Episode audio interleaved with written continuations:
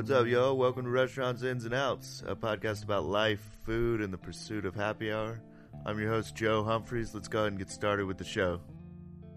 I take some water, um, cinchona bark, which is like quinine. It's like a really bitter uh, tree bark, and I do some mace, cardamom, uh, a little bit of allspice, some citrus peel, and then whatever flavor I'm trying to catch, I'll just throw a shitload of that. Like when we did the lavender tonic, I just did an ungodly amount of lavender, and then a little bit of sage with some cardamom, and yeah. That was Joe McCullough telling you his seasonal tonic recipe, and you're listening to episode 5 of the Restaurants Ins and Outs podcast. Joe's head bartender at the Apothecary in Jackson, Mississippi, a craft cocktail bar styled like a speakeasy nestled in the back of Brent's Drugs, a diner and former drugstore opened in 1946. In April, USA Today featured the bar, located in the heart of the Fondren neighborhood, as the best hidden bar in Mississippi. I feel like a guest for their first time would walk in and be a little surprised and excited. They're, they're not expecting a bar behind a diner, but also when you walk, you know, you open the door and you see the curtain, there's that, you know, like a magical aspect about it. And then you turn and you look and you see the whole, the apothecary drawers and everything and all the booze. And in Mississippi, that's something that not a lot of people have seen before.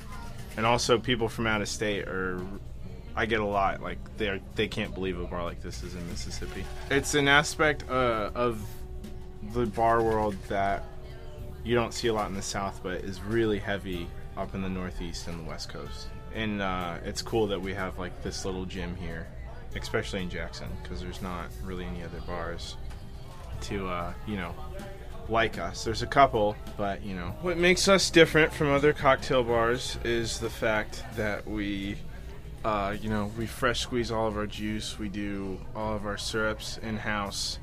We do all of our infusions in house. We even make our own tonic in house. Joe will soon step down from head bartender to fulfill his dream of working in a brewery. His passion for alcohol is not only seen through his cocktails, but also through the beer he brews. His replacement is nothing short but thrilled to take over. Well, my name is Xander Williamson, and I'm currently apprenticing to become the head bartender at the Apothecary at Brent's Drugs, which I think is one of the best watering holes in the state because of the unique atmosphere we've got and the wonderful group of employees that make it a pleasant experience. We're mixing, you know, traditional, old school craft cocktails and uh, trying to stay away from Jack and Cokes and encouraging people to expand their palates and you know step out of their comfort zone, try something new.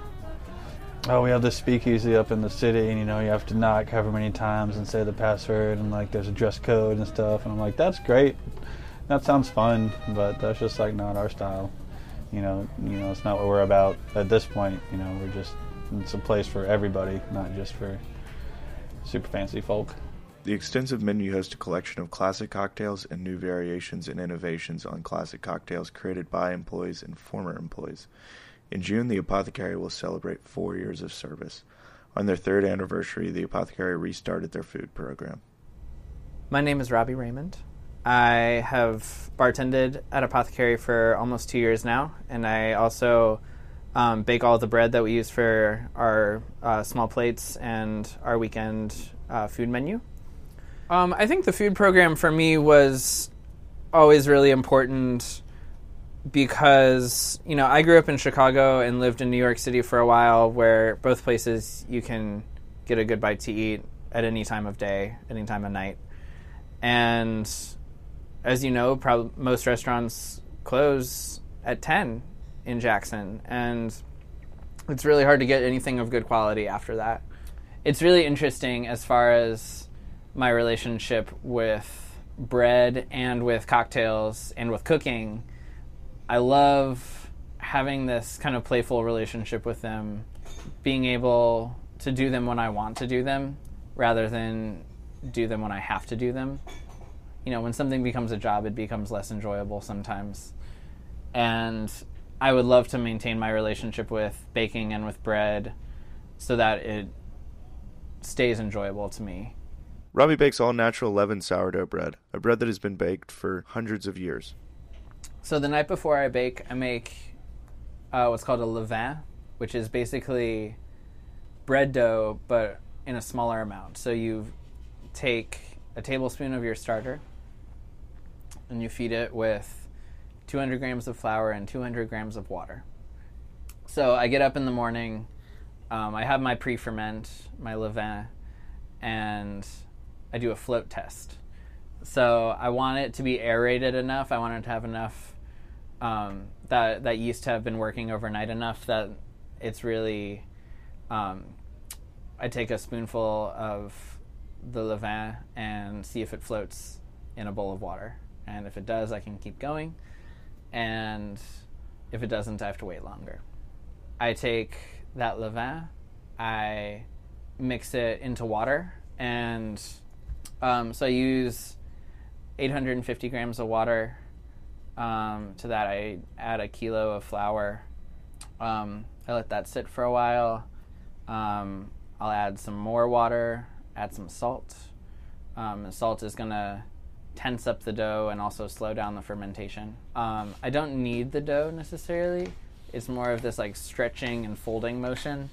Um, so I'll stretch it and fold it and then let it sit, relax for 30 minutes. And so over the next three hours, every 30 minutes, I'll stretch out the dough. Um, and you see over time, it becomes, goes from kind of this like ragged texture to something really smooth um, and something really workable and supple and um, very stretchy, but it has a lot of elasticity to it as well. Um, so after that, I form it into loaves, and then I bake. Um, so that recipe, that just the kilo of flour is, I usually divide into two loaves. You know, you can, I could divide that into ten rolls if I wanted. The apothecary isn't just a bar, it's providing a space for full creativity through food and drinks. Yeah, I mean, I think Apothecary is unique. I mean, there's lots of great places to drink all over. I mean, there are fun bars in Oxford and down on the coast and here in Jackson, but uh, it's just a different feel. You know, back in our little dark cave with our cool cabinets and cool people, and it's just different than everywhere else. There's nothing that's, you know, similar to it when you know a lot of other places you go you can compare it to something else but there's not something you can really compare apothecary to The apothecary hosts various pop ups with local chefs. These pop ups feature seasonal and cultural drink pairings. Right now, I've really been enjoying making a mai tai and different variations of it. Uh, mix and matching different rums, and then instead of doing curacao, doing different amari uh, has been really fun. So if you can ever find this hidden bar, go in, have a classic cocktail, or ask one of the bartenders to make something special for you. well we're open tuesday through saturday we start at 5 o'clock and we're open till 1 during the weekdays and 2 thursday through saturday um, so definitely come by and see us and stay as late as you want Thanks for tuning in to episode 5. Hope it wasn't too serious for y'all. Cheers. The next episode of Restaurants Ins and Outs podcast will feature that story I promised you in episode 1 how spare ribs influence Norwegian black metal.